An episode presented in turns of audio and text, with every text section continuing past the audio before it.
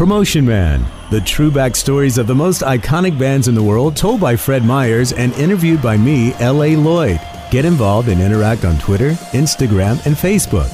You'll find the links at promotion-man.com. That's promotion-man.com. Download the weekly Promotion Man podcast on Apple Podcast, Google Play, or your favorite podcast provider. It's everyday I've voice. uh, it's 9.30 here. Were I've you- been up for a little bit. Were you up all night doing blow like the old days? yeah, that's what I was doing.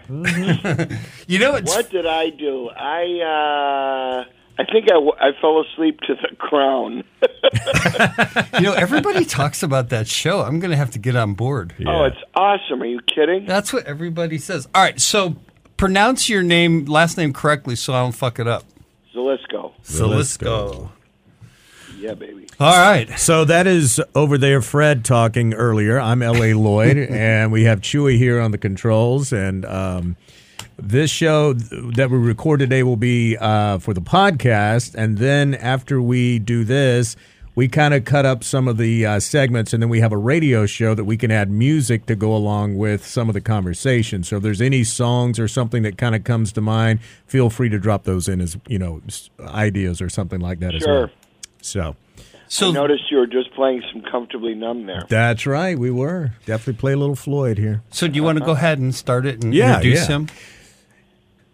It is L.A. Lloyd along with Fred Myers and also Chewy. And today we got a great guest. You know, typically we have on Promotion Man, the promotion men and women. men, yeah. But uh, we decided to broaden our horizons a little bit because, you know, a couple of weeks ago we had Tommy Nast from the Album Network on. And I was like, you know, we really need to start doing things like concert promoters and photographers and, you Yeah. know, people who used to own record stores back in the day, you Yeah. know, to kind of talk about that. So today we welcome Danny Zelisko, uh, who's written a book called All Excess. And dude, I could sit here and look at this book and these photos for like a year, and I don't think I would ever get through it all. It is an amazing career you've had.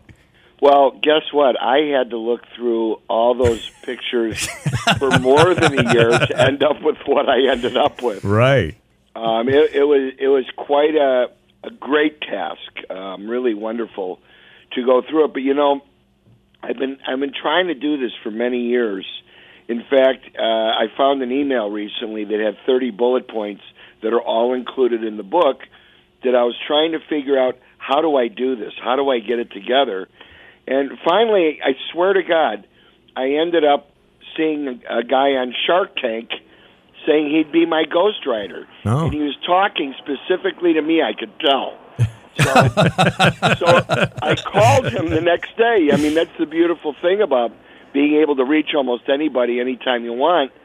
And um, we made a deal, and he he got me through the beginning part of it, which the hardest part was getting the stories down. Yeah, getting it started. It's always hard to get something started. Right. But you know, the, the thing that I found was, and I, I could have done this years ago, all you got to do is put down that one story you know inside and out. You've told it a hundred times. Write it down. Right. Right. Right. And then do another and another. And the next thing you know, it triggers everything in between and you fill in the blanks. And, and that's eventually what ended up happening. But it still took years. Well, that's great advice for aspiring writers. I know Fred's been trying to work on something. I mean, I've got a, a ton of stories, you know, as a radio guy, but you, like I said, it's just stepping out there and, and putting the pen to the paper, if you will. yeah, and see, that- and that's what the happened. natural thing is the natural thing is you want to write in order and you want to remember in order and there is no way you know, it's funny because I had started my career with Van Halen, the debut Van Halen album.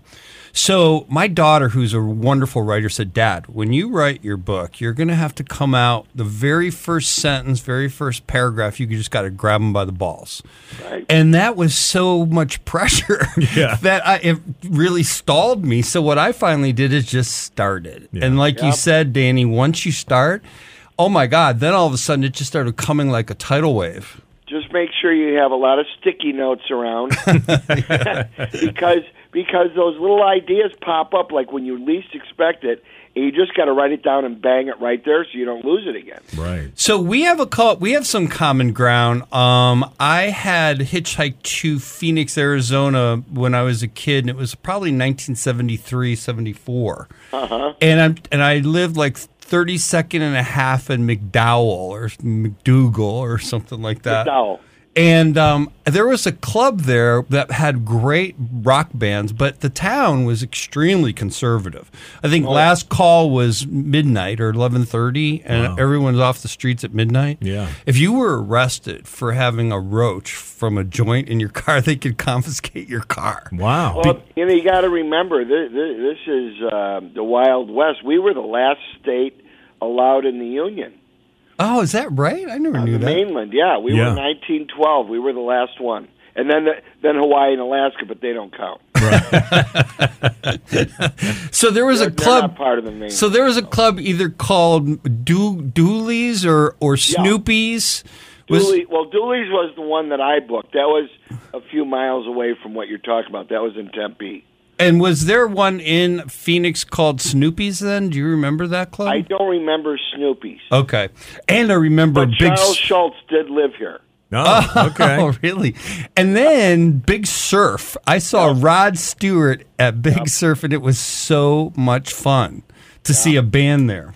So- Pink Floyd played there. Wow. I didn't do. I, that was before I was promoting, but uh, yeah, those guys were there. There was a lot of big shows. There, Deep Purple. Um, they they they had it going on for a while because there there really weren't any outdoor amphitheaters at that time, and this was not an amphitheater. Uh, these guys just put a stage up on a on a beach with a fake surf machine. Yeah.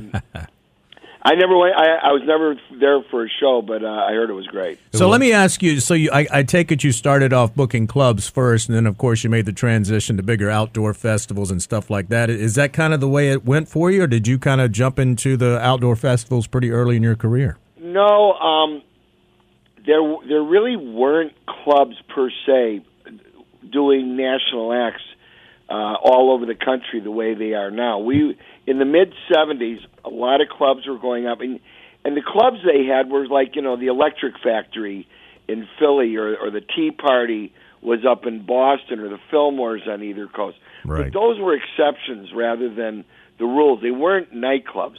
Um, I ran into this place called Dooley's in Tempe that was just built. It was huge. Uh, you could put a thousand people in there without chairs, but they had chairs, so it was about seven fifty, eight hundred. And I got in there very early when they first opened and gave them the pitch. You need to have real bands in here, not just these cover bands that people come and dance to. And they uh, said, "Let's give it a whirl," you know. So one thing led to another. They hired me for eighty bucks a week, and uh, my first booking was the Ozark Mountain Daredevils. Nice. Um, I love that song. When you want, if you want to get to heaven, um, had to have them. And uh, the next one was Chuck Berry, and it went on from there. Um, and by the end of the year, they said, "Look, why don't you just book these things? Keep the money. We'll take care of you know your equipment and all that, and we'll keep the bar." Wow. So that's that's why it started out like that, and it, I never looked back. But I had started doing shows in a couple of bigger places because there weren't any clubs, and I didn't know where else to go.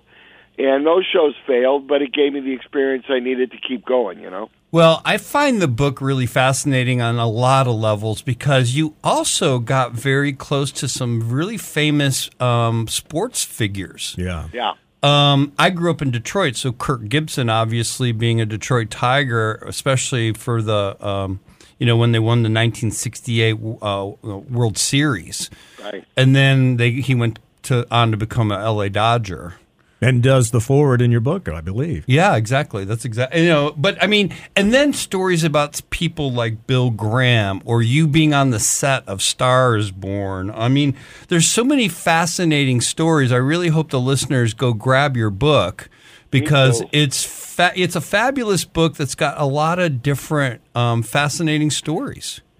Well, you know, it, you know, when I read through it, I, every now and then I, I admit I have to give a quick pinch because they are, they're great names and they are great stories. But when you're in the role of being in this business with all of these fabulous talents and great people and everything, I mean, it really takes on a, takes on a different kind of a life, but it's still the same life where it's just people moving forward together in in a similar concern kind of a business, and uh, we we all kind of support each other, and we all kind of help each other. So it's not like everybody's looking up to everybody or looking for favors. It, it's like this networking situation that never ends, like a merry-go-round. And you keep you just keep on helping each other as long as they're in the game and as long as you're in the game you keep moving forward together and it's for everybody's good. Well i was just kind of curious you know in the world we live today um, you know with everything being so corporate and everything um, would you still you should see me. You, well the thing i the question i have is say there's this 20 something listening to us right now who's aspiring to be a concert promoter. Would you tell that person to go for it or would you say run for the hills Um, ultimately, run for the hills. but but I would ask a bunch of questions first because I know what it's like when you get bit by this thing, yeah and and you're interested in it, and you like for instance, a- after a show, somehow you end up backstage with the band and some other people, and it's a festive atmosphere right and you're going, man, this is the greatest. I want to do this because you think that's what this is all the time, and it, it really isn't. But it is sometimes. There's no question about it.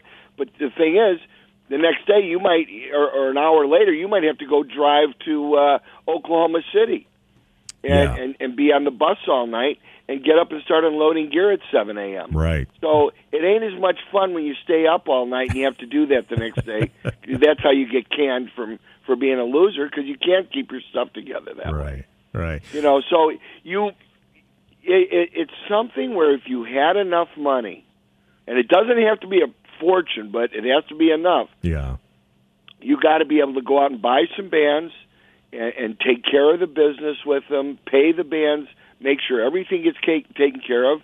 The show happens without a flaw, and you go back to that agent and say, "Let's do that again yeah and again." so it's just about again. building that relationship really That's exactly what it is. Because with these booking agents, I mean, they might book, say they book Miley Cyrus. You go, well, that's too big, or I don't really want to do that one. But they book a hundred other bands. So you you get in with these people, and the next thing you know, you got a great back and forth rapport, where you can pretty much almost book anybody if you know how, and and and they can trust you, and you got the dough to do it. yeah So I find the cover of your book very fascinating because we're in a world where everything is you wire money now on you know there's things called Bitcoin. There's all kinds of different ways to transfer money. But the cover of the book for the audience that are listening is Danny um, with a fistful of dollars and a cardboard box filled with money. And what's crazy about that whole scene is when every single person that watched that band paid cash, they all go home. You tell us what happens when the crowd goes home, and it's usually the road manager that wants to settle up with you. Isn't that correct? How does that all go uh-huh. down? Well, in this particular case, what happened? Now, I, with, with this is a Pink Floyd show, and uh, we this was That the means 19 more money. yeah This, this was the 1988 version, "Momentary Lapse of Reason," Oh, I love that concert. and and uh, I had them at this place called Phoenix Municipal Stadium, which isn't far from here, it's, and it's not far from your 32nd and McDowell. anyway, it's where the um, Phoenix Giants played for years, and it's a um, a, uh, ASU plays there now. Anyway, they only had 2,500 parking spaces because those little minor league parks they only have grandstands that hold maybe seven or eight thousand people. We had to get 25,000 people in the stadium, which includes 10,000 chairs on the field, and we also ordered some extra uh, remote bleachers in there. So when we got it to 25,000, my security guy comes to me and goes, "Where are we going to park everybody?" He goes, "He goes, give me ten thousand dollars in cash, and I'll go around the neighborhood, and it's kind of an open area, business sort of a place, and and at the time went much more wide open than it is now." And he went around and he rented the lots for two nights from these people. That uh, box and that delivery took place after the second show, and I was at home, and he came in with not one but two cassette boxes jammed with money that was so tight you, I, I mean, I I needed a screwdriver to ply out the first batch. Wow. and I it was forty thousand dollars there, and I I got I made more money off the parking than I did off the show itself. Because that was I mean, clean money, care. right? Yeah. I I don't care what you call it as long as I can make it. But as far as the band goes, yeah, back at the stadium, we do a settlement with their tour accountant, and and even then they were starting to wire the funds after the event, and you figure out what everybody made. But that's that's pretty much how they do it now. They, Yeah. and, and some some old school guys will make me write a check. So let's is go. okay, too. let's get into some stories. One of the ones I wanted to start with is Bill Graham. Yeah. Uh-huh. the infamous Bill Graham, because not only was he a, a pioneer to be a visionary to not only see the value of bringing these bands, especially the bands from Brit- Britain, Led Zeppelin, The Who, and, and those bands, into these clubs to give them their first tour dates of America.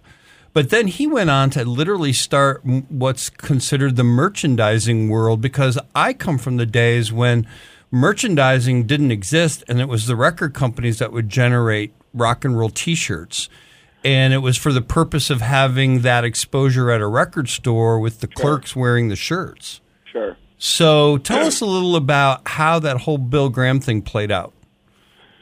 Um, you know, as a kid, we didn't have the same access to people like him that we do now. And and what I mean is, you know, they lived where they lived, and you lived where you lived, and whatever news that made it by tree trunk or, or two cans strung together, Wagon train. right? That that's how we found out about stuff. But by the mid '60s to the late '60s, Rolling Stone came around. Yeah. And then as a kid, I found out about Melody Maker and, and found a place that actually carried the British music newspaper. And and I at a very young age I was studying those things like they're textbooks for a college exam. I mean I every week got those things. I paid attention to the top 40 stuff and became very literate, you know, in all things music, names of people in bands, producers, you name it, writers. And towards the end of the '60s, as it as all of it was heating up, and and the Jefferson Airplane had more than one song, and the Doors had more than one song, and there was the Chambers Brothers, and It's a Beautiful Day, and all these fantastic bands uh, from California. Uh, my attention shifted there from England, and and there was all this greatness going on in our country, and Bill Graham was at the center of every bit of it by having two venues in New York and and San Francisco called the Fillmores. Um, I was enamored by just a guy who could run this circus. He's like a lion tamer, and and that's the vibe I got. And there's very little you could see about him on video um, or anything like that at the time. And um, I finally got there in 1972 when I graduated from high school. 17 year old from Chicago, and uh, I, I moved to Berkeley. I really thought I was moving, moving. I brought my records and my stereo and everything, and there was a lot of records. Believe me, Yeah, totally. I could you know, get it. And, and, and, and a bag of clothes, but the records took up all the room. Right. But I mean, him and, and Irving Azoff have this reputation of being the the just incredible hardasses. Well, Peter you know, Grant any- too, any- actually. anybody anybody that gets into a business that really didn't exist the way it is now before. Um, I mean, they are pioneers, and they just happen to be the early guys. You don't wake up one morning and say, "I'm going to pioneer this." You get up and go, "What can I do to make some money?" What you know, and and and there was a semblance of the music business, promoter wise, before we all came along, but it was never like this. It was never organized like this. Now, you mentioned Led Zeppelin and the Who and so forth. There was a guy called Frank Barsalona oh yeah, in New York. In New York City, he had a company called Premier Talent, and he was the booking agent we would call to book a lot of these bands. Not all of them, but Frank was so heavy after a while, and he did the Beatles and everybody that he basically kind of drew lines in the in, in, on the map of the country, and and he had a guy here and a guy there. And he goes, "Why don't you take, you know, Bill? You why don't you take Seattle and Portland while you're there? I don't know anybody up there. And there's another guy in Denver, and I was in Phoenix, and and we became their kind of like franchisees or their team, unofficial, of course. Yeah, of course. And and if we did a good job, and they had so many bands to book that we would get calls on everybody, whether we knew who they were or not. I can't tell you how many times in my life I've had to like cover up the phone and go, "Who the hell's Nirvana?" Because you're taking a do that- chance. I didn't do that with them, by the way, but I just for an example. Yeah, of course. And you're taking a chance. I mean, there's a lot of risk in being a concert promoter. Well, Well- you see, while there is a lot of risk at being a concert promoter, when you're the concert promoter for an area, you're getting almost everybody. Not by default, but because you earned it. So what happens is you might have three shows with Kiss in a coliseum down the street, but the next day you're taking on some new young band and you do 40 people. Right. That's why you do both spectrums, you know, uh, uh, of of the music because you got to have those successful guys that were in the same boat as that group doing 40 people 5 years earlier. Yeah. Well, it, it, it really has to feed itself. One of my favorite things in the book that I, I really kind of uh, focused on was the Shep Gordon stories. And, you know, you've talked obviously about the promotion side with Bill being the pioneer, but I got to think, you know, your relationship with band managers is probably you got a few horror stories and you got a few great stories, but Shep obviously is the one that's kind of the poster child for just amazing managers. Um, I don't know how to how to explain the difference between him and most everybody else I know. Well, be- before just- before you do though, Alice was our first rock star to be on our podcast, and coming from Warner Brothers, we had a lot of Warner Brother um, guests, and everybody circled back around to Shep Gordon and said he was one of the best managers ever. So go, now you can go. Well, you know, it's about his style. Um, it's very low key, very quiet. I've never seen anybody that smokes more pot in my life than him. I mean, it's nonstop, and it doesn't do anything to him. You'll never catch him high. Right. It, it, I, I can't explain it, and I'm not even going to try. Sounds But- like Lloyd. Yeah, right. but he his network and his friendships and his Rolodex are so big that I mean there's hardly anybody he can't get to within a call or an email or two. And and I'm kind of the same way only he's got me by about 10 years. Yeah. So I'm going to give him that one. He wins that one. So what what do you think is his uh, thing? Like you said, being so laid back, so low key, but obviously he knows how to get shit done backstage, and there's probably no bullshit, you know, that he tolerates for a second, right? Yeah, right. No, not not much. Um, hi- his his uh, his vibe is very calming, and you trust him, and he he he helps you make yourself better by by getting into wherever it is you need to be in any given situation.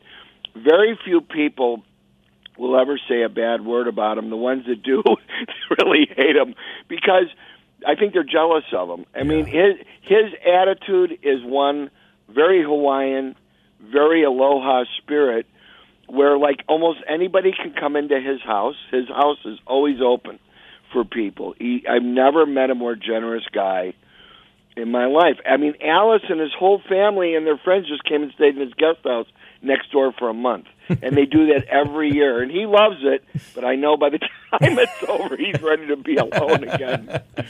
Well, tell us an Alice Cooper story, especially since he's living in Phoenix. And is that where you are too now? Yeah. Okay.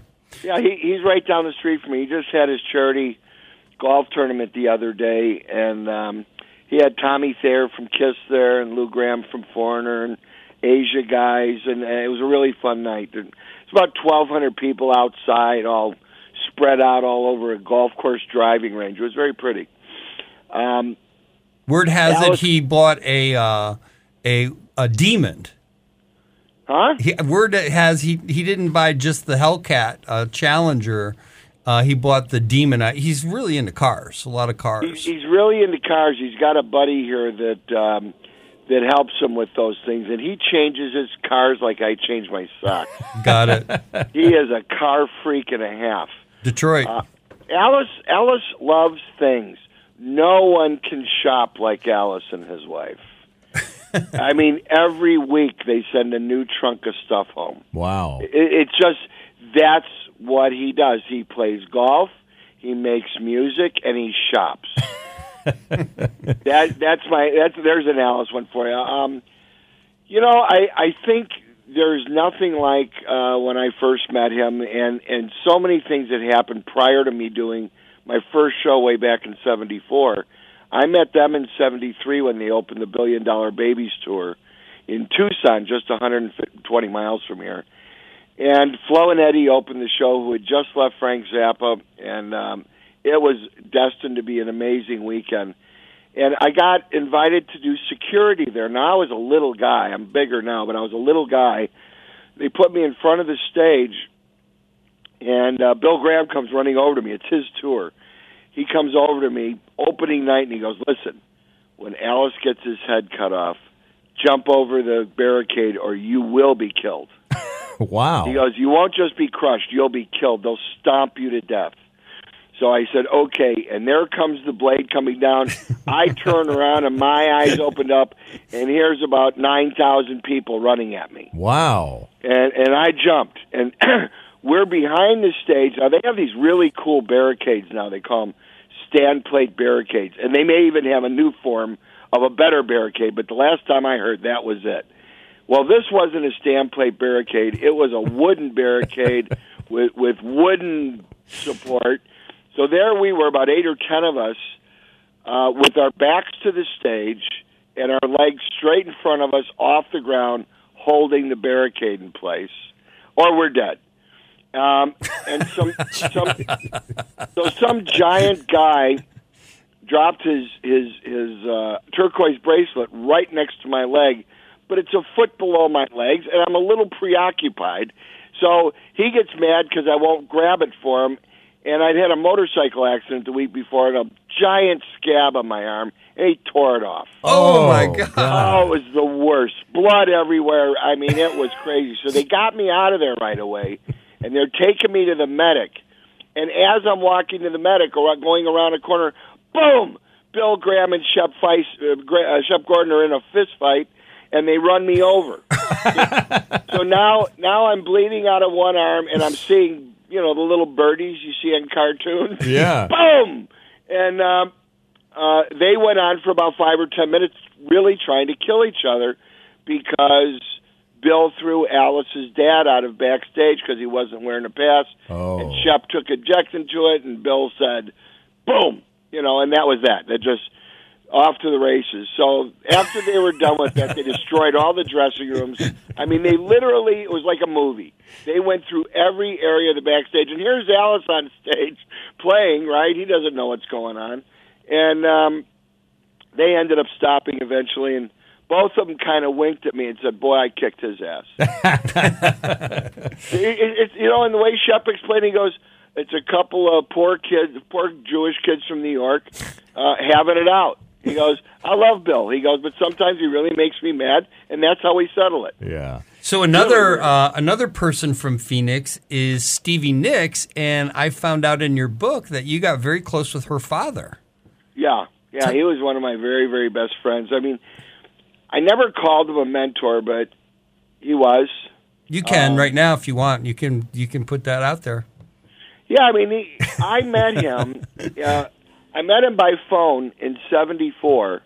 I was trying to book my first show, and it was going to be Buckingham Nicks, which is Lindsay and Stevie. Mm-hmm. They had that great album on Polydor that Keith Olsen produced, um, but nobody heard it except here in Phoenix.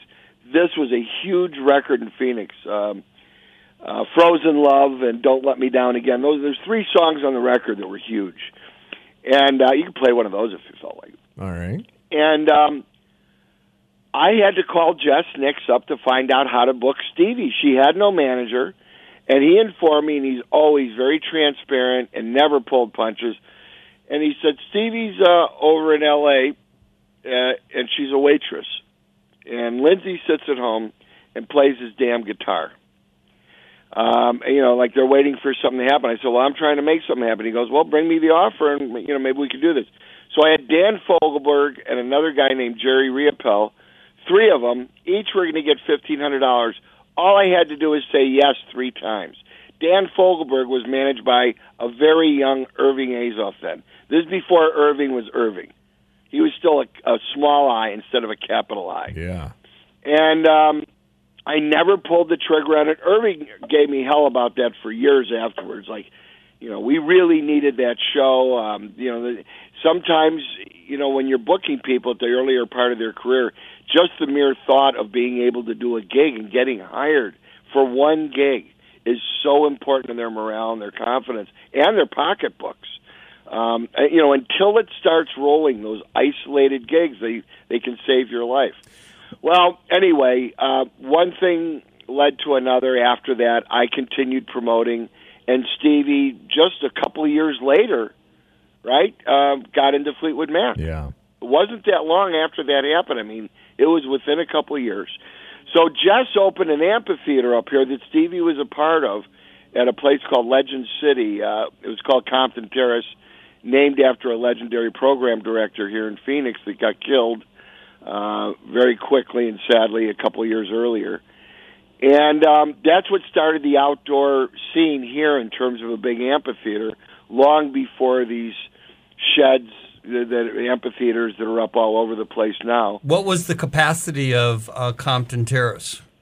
Um, I did. The, I, I tested it out for a weekend. They did forty thousand a night for the dead one time. Wow, Holy that's cow. huge. It was huge, and it went on forever. But it Wow. felt it felt small by comparison to a lot of other places.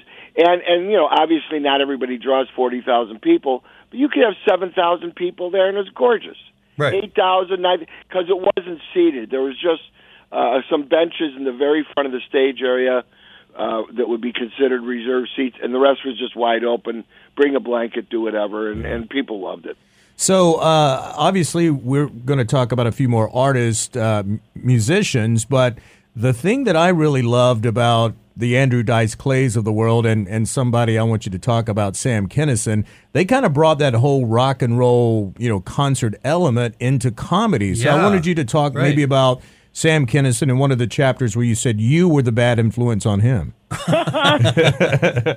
Well, you know, I, I'm only going to accept that we were a good influence on each other. How's that? Yeah, okay, that's fine. We look. It, it, it was the '80s. We were having fun. Sam had a lot more fun than a lot of people, Yeah, um, and so did I. I mean, we we we rocked it. But the main thing was business first. Business always. Let's let's break this guy already. Because by the time I met him, he was well known in the comedy business, but he wasn't known by the concert business. He wasn't known by the concert market. And he, like Dice, both made an appearance on Live at Dangerfields on um, on TV with Rodney's TV show from his club in New York. And I happened to see both of those the first time that they ran. And I, I mean, oh my God, where did these monsters come from? I love them. yeah. So uh, as soon as I could, uh, in, in Kinison's case, I, I found his man. I knew his manager. He used to manage the Kinks of all people, Wow. and and his agent at the time uh, booked Leon Redbone. Oh yeah, he was on Warner Brothers. So so uh, there's no reason for anyway. That's what happened. So I called her up. Uh, it must have been ten or eleven o'clock at night because it was later there. And she goes, "All right, we'll talk tomorrow. We'll book Sam. Blah blah blah." And the next thing I know, I booked him in the Celebrity Theater, which is twenty six hundred seats. I guess he's been here before in some of the comedy clubs, but I wasn't aware of him. And uh, we blew it out immediately. It seemed like everybody in the world was watching those Rodney shows Yeah. because both on him and Dice, eh, they exploded off of them the same way that Michael Jackson did at that Grammys thing. Right. It was the same me, same kind of minute for those guys. Wow. Um, and and they turned out to be great friends. I'm still great friends with Dice, uh, and uh, uh, and Sam and I were inseparable, and and did a lot of really funny things. We we were up one night, go figure, and and uh, I said, why don't we go to Alaska and Hawaii? Deal, book it. We did it. Wow. Wow. We we didn't do them back to back, but we did them within a few months of it, and and those were some wild, weekends. Um, I can only imagine being with Sam in Alaska. I mean, that just oh had to my be God! crazy. Get this. We get off the plane, and I had arranged for a limo to pick us up because we didn't know where we were going. There's only one limo in Anchorage at the time. and it and it's it's a funeral home limo Right. probably. No, no, no, even better. It came from the Alaskan Bush Company. oh my God, that is awesome! So awesome. guess where guess where we were a lot of time. There's so many funny stories. I'm going to just quickly mention some of the bands that you talk about: Guns N' Roses, Pink Floyd, Rolling Stones, Alice Cooper. I mean, The Stars Born. So you were with, um, you know, Barbra Streisand and Kris Kristofferson, and there's and then comedians like Lloyd had just brought up Sam Kinison and Robin Williams. and Robin Williams. I mean, the book is just loaded with star power, and there's story after story. But the one that I find really amazing is how you were part of the creation of Lollapalooza. yeah. Uh, well, do you know uh, Deb Gill? No. No. Mm-mm. She's a promoter uh, friend of mine that li- lives in Austin. Okay. Anyway, she wa she was around during. I was asking because I thought that, but it's irrelevant now. Um, we were up again. Uh, a lot of our best work happens at night after shows. We were up just jamming about it. Uh, I think this would have been in '89 or '90 at the latest. Uh, yeah, and and Perry and I were throwing around this idea that he had, like, I want to do a concert different than you know, a concert where you walk in, sit down, watch show, leave. Right. Um, let, I want to expand on all that. I mean, people, uh, I want to have unique things you can't find anywhere, and that gave birth to the shopping areas that they have at Lollapalooza and all the vendor tents and all that kind of stuff. He goes, I want food from all over the world. Um, I want a tent, you know, for electronic music. All the things that ended up happening Yeah. he had all of this on his mind. What he couldn't figure out was what to call it. Right. And and at one point he said the word jamboree, and I almost punched him because you know I said we're not throwing a Boy Scout troop thing here, bro. And and the Lollapalooza thing, it just it like it it came out like at the same time. It was like we need a Bafo show. I remember Bafo. That didn't work. Bafo, that's cool. You know, but you're thinking of Yeah, we your brain's just come- churning. Right. We are trying to come up with an old fashioned word that wouldn't sound dorky today. you know, and and and that's what it turned out to be. And he, uh, the more we said it over and over again, that's it, that's it, that's it. So, you know, they really, really put a lot into that for years. And if you remember, that festival closed down for a while. They quit doing it uh, because it really kind of ran out of steam like like so many bands can and do, but so often they get a second breath and they come back stronger than ever. And now Lollapalooza is probably the festival brand in the world. Yeah. I think that's done by C3 here out of Austin. I Yeah, believe. here out of Austin, C3 is in control there's of a, that. there, there's a guy that I like the C3 guys. Uh, Charlie Walker and I used to work together for quite a while. So on Lollapalooza, that very first tour in '91. I mean, obviously you had um, Perry's Perry's band, and um, but there was bands like Nine Inch Nails, and then you had Butthole Surfers on there, and Siouxsie and the Banshees, and um, what was it like putting that lineup together? Because I mean, that is pretty much a diverse lineup to go out with uh, with a major tour like that. Well, see, the the funny thing is uh, about looking back at shows many years later. Now, this would be over three decades later. All of those bands, every one of them, were at the beginning of their career, but they were almost instantly notorious, which is why they Perry put them on that show. Yeah, Um, so he knew, you know, he just knew about them, and and and he wanted to give them uh, a better way to display what they do instead of being in some seedy club, which everybody did clubs. Everybody likes clubs, but everybody wants to get out of clubs when they're stuck in clubs because out of clubs means more money, more people, and and, and just better better environments uh, for doing your music. So that was you know, it's not like that was never done before. People stacking you know, good names together. Mm-hmm. But this was different because it was coming off the '80s when all these bands came out, and they were all kind of infamous and notorious, but not none of them were huge. Right. On the verge of breaking, basically. Yeah. Yeah, I mean they were they were definitely there, and they would have broken anyway. But that tour set all those bands apart from everybody else who was out there, and then everybody wanted to be on Lollapalooza each year, and it was a a very big deal, you know, to get on that show because um, it, it would it would help break your career. I mean, Pearl Jam, I think. I think the second or third year they were one of the opening acts. Yeah. Yeah. You That's know, how it all happened starts. That's how it all starts, right? So you had a funny story. Well, I don't know if it was funny, but it was a, a story about Guns N' Roses. Do you want to tell us that story? Which one? Well, there was There's, there's a few. there was a few of them. One where, Where you actually asked Axl to wait instead of the fans having to wait three and a half hours for him to decide to come on stage. How right about that, that? that one was wild. You read that, huh? Yeah, yeah. Yeah, um, we had a show. It was this is bizarre. We had a show on hold.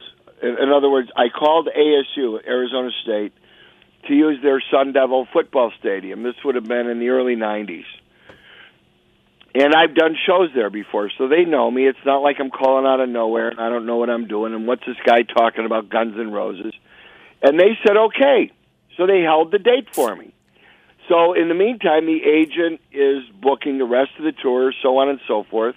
Metallica and them are, are co-headlining. Great show. Yeah. Um, and this was going to be in the, be- I believe it was the beginning, oh, it was the end of August. So school was just starting. And I didn't care. I thought, what a great way to kick off a school year. I mean, these are 18 to 22 year old people, roughly, right, right in Guns N' Roses' wheelhouse. How about doing a show in a stadium the actual kids that go to the school are going to like? Yeah. Yeah, Right. right. Imagine that. Does it fit any better? Go figure. So, so uh, some time took, you know, place in between. I have no contact really with the university. There's nothing to talk about yet.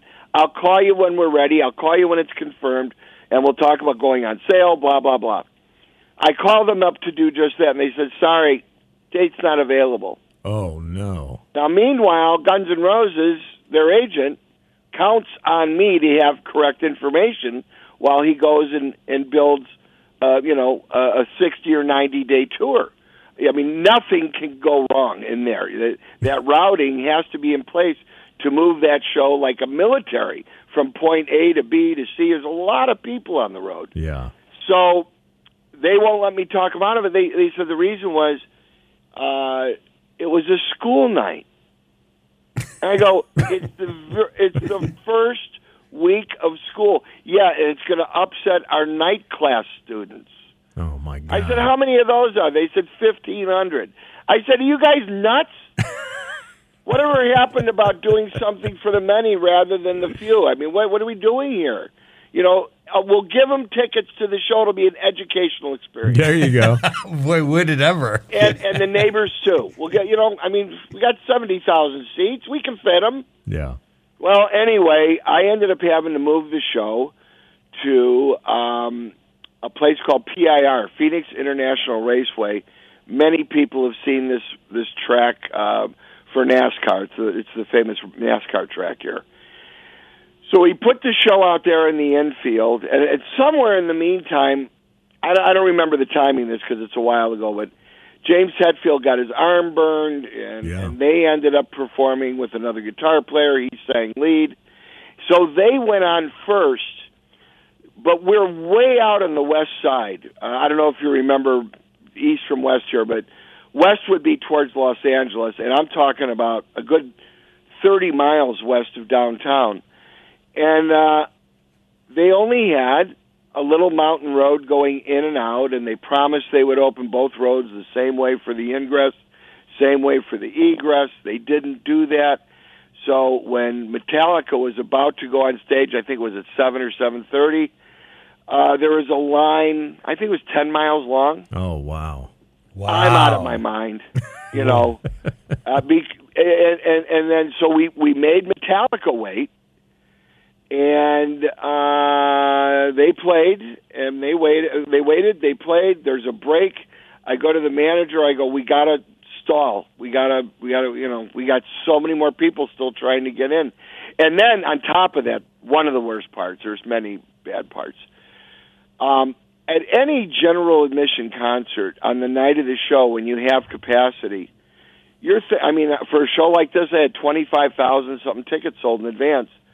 I'm counting on five thousand more people to come up and buy tickets at the door because back in the day when tickets were twenty, thirty bucks or less, you know, uh, you could buy it on the day of the show, which would leave that money in your pocket until the last possible 2nd Mm-hmm. Uh, you know, and it was general admission, so it didn't matter if you bought it the first day it went on sale or the last. Right.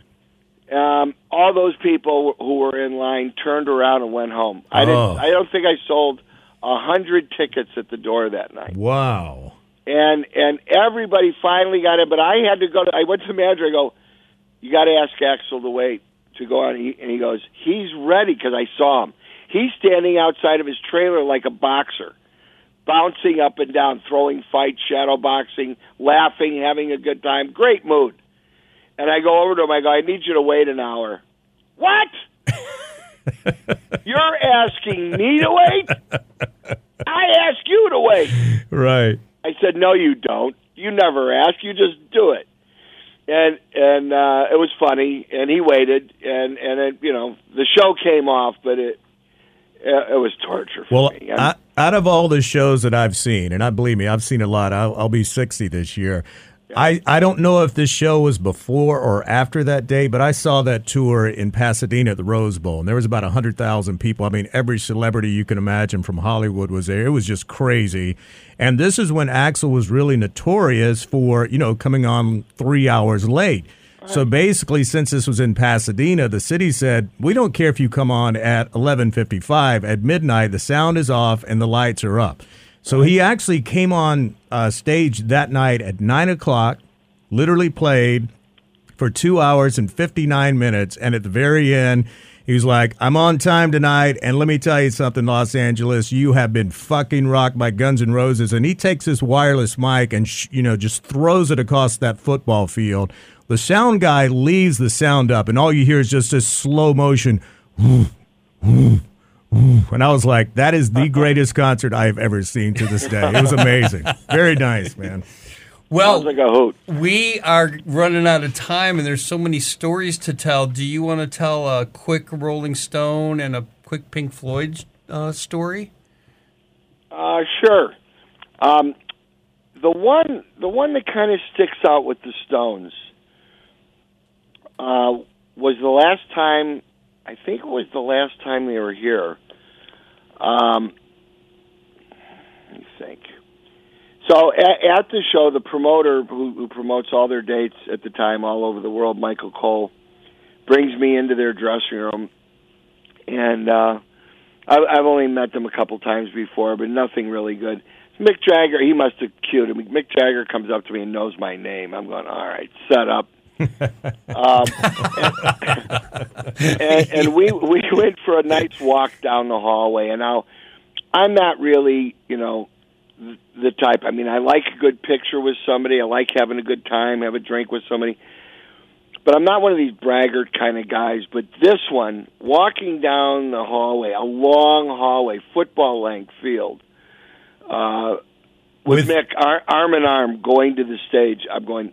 Somebody get a picture of this, please. Nobody got one. I mean, that's incredible. Come on, you Come and on. Mick Jagger. I mean, how awesome is. I is mean, that? come on. And he was, and he's, how's your family, Danny? He's a very you know. nice man. I mean, he's a very nice man. He, he, he's sweet.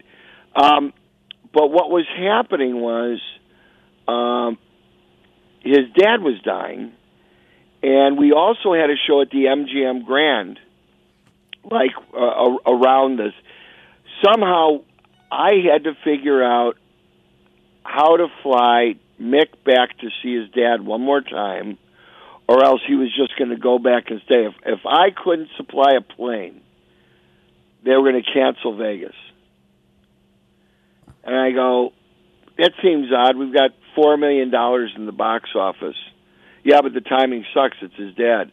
Oh, yeah. And, and, and back and forth, back and forth. So we did it. And I said, well, obviously that's a show expense. Yeah, but you're paying for it. I go, okay, I'll pay for it. It was two hundred grand. Wow. Wow. Two hundred grand round trip. Uh, Phoenix, London, Vegas. Wow. and, and, and, And, here's um, what's amazing But is you know, here the beautiful thing that went into the cost of the show, and they said as long as we're not paying for it. Well, if they didn't put that two hundred grand in there, there would have been ninety percent of that two hundred grand back in their pocket. Right. Right. So anyway, um, they were cool about it, uh, but it was what they had to do. There was no way he was going to go to Las Vegas and, and, and pretend to have fun being a rock star while his family's back there all together, you know, mourning the dad. And the crazy thing is, all these scenarios, uh, obstacles, problems, you have to find the solution for. Your your whole world is putting out fires. right. Every, every one of them, or or you're involved in them, you know, or you're or you're Or you're on fire. that- sometimes you're the matter that's on fire. you know? Yeah.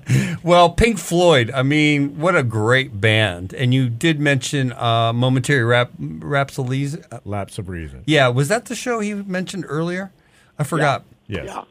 Um, but what do you have a Pink Floyd uh, show you could um, tell, or a story you could tell us about the Yeah, band? uh, I, this also happened, and, and and and kind of is part of the stuff, the the folklore that that leads into why I decided to do this to begin with.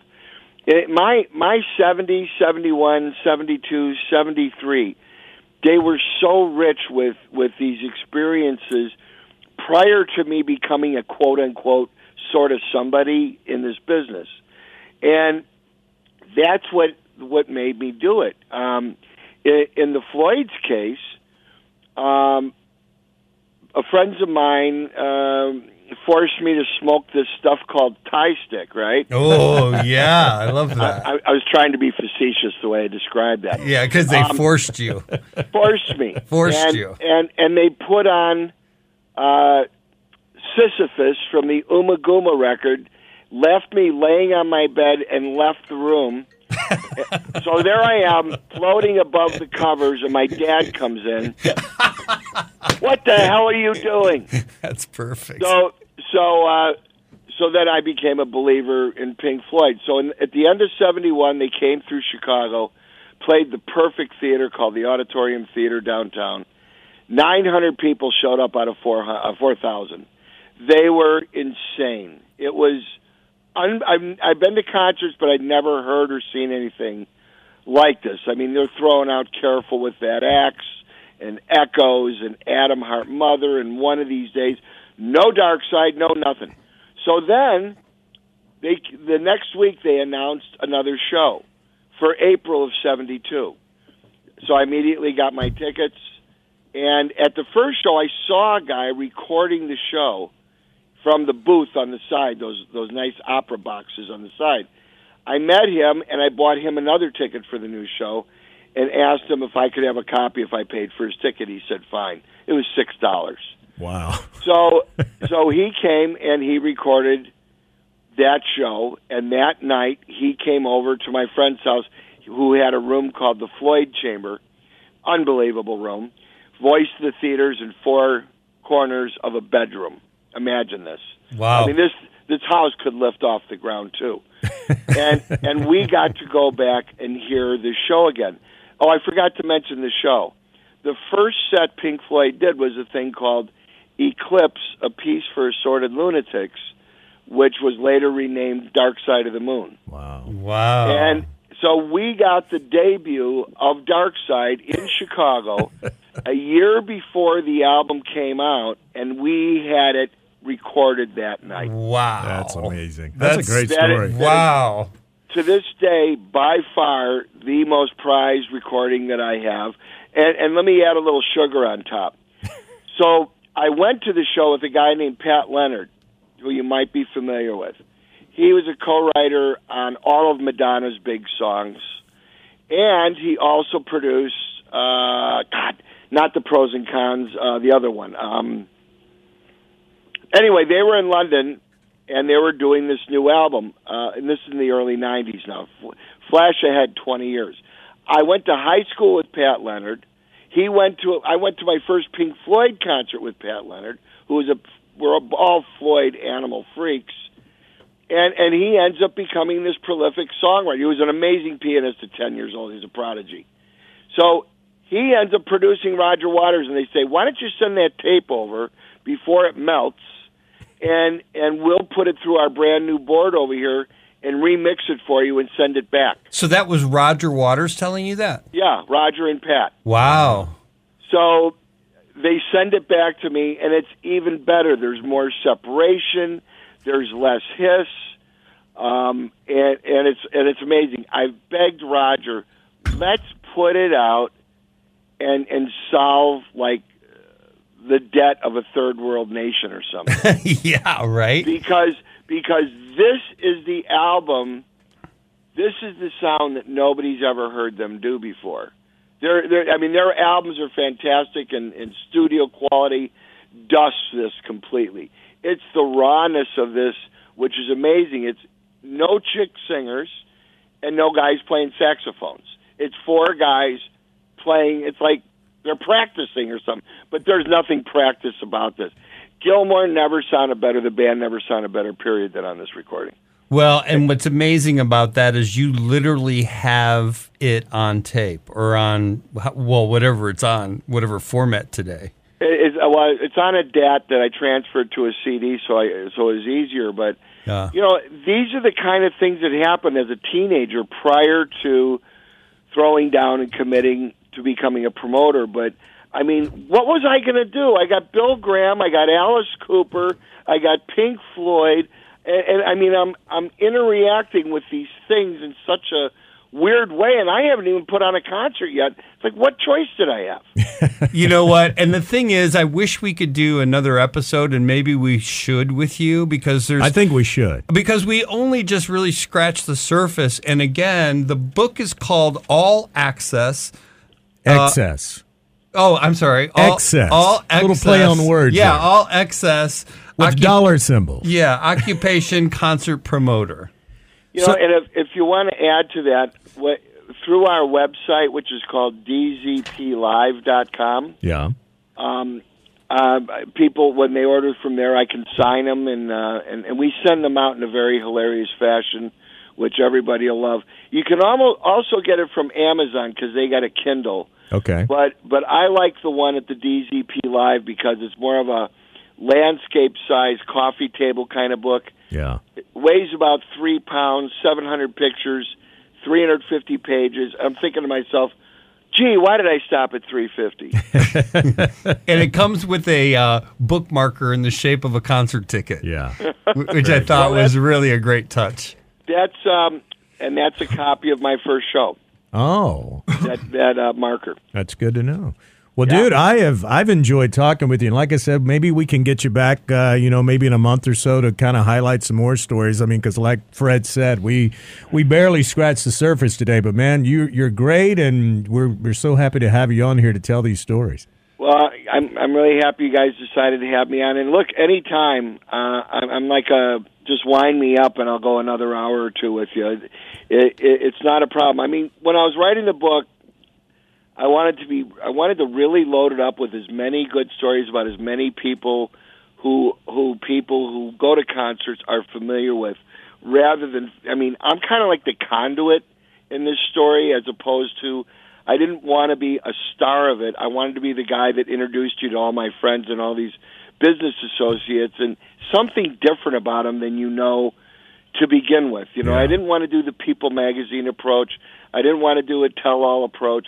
This is more like here's what these people are are really like, and that's maybe get a glimpse as to why their music is so good because they're cool people. Yeah. You know, and and that has so much to do with what comes out of them. And and I think some of that needs to be, you know, shared out there and eh, not in a non-sensational way because to me it's just sensational that I got to do all this and, and, and talk to you guys about it. So I really appreciate it. Well, if I come to Phoenix and you see someone on your door, it's not a stalker, but I just want to meet you in person, man, and, and share some more stories with you. You're a great guy, man. I appreciate Say it. when, anytime. Well, thank you. And hang on after we say goodbye to you. Just hang on a minute too. So thank thanks again for being on the show. Pleasure to be here, man. Okay, what I wanted to say to you real quickly is um, both Lloyd and I are huge fans of Alice because he's been so sweet to us and he's our first rock star. And we did a specific show for Alice Cooper a couple weeks Promotion Man, the true backstories of the most iconic bands in the world told by Fred Myers and interviewed by me, L.A. Lloyd. Get involved and interact on Twitter, Instagram, and Facebook. You'll find the links at promotion-man.com. That's promotion-man.com. Download the weekly Promotion Man podcast on Apple Podcast, iHeartRadio, Google Play, or your favorite podcast provider. We appreciate you subscribing and spreading the word, and thanks for listening.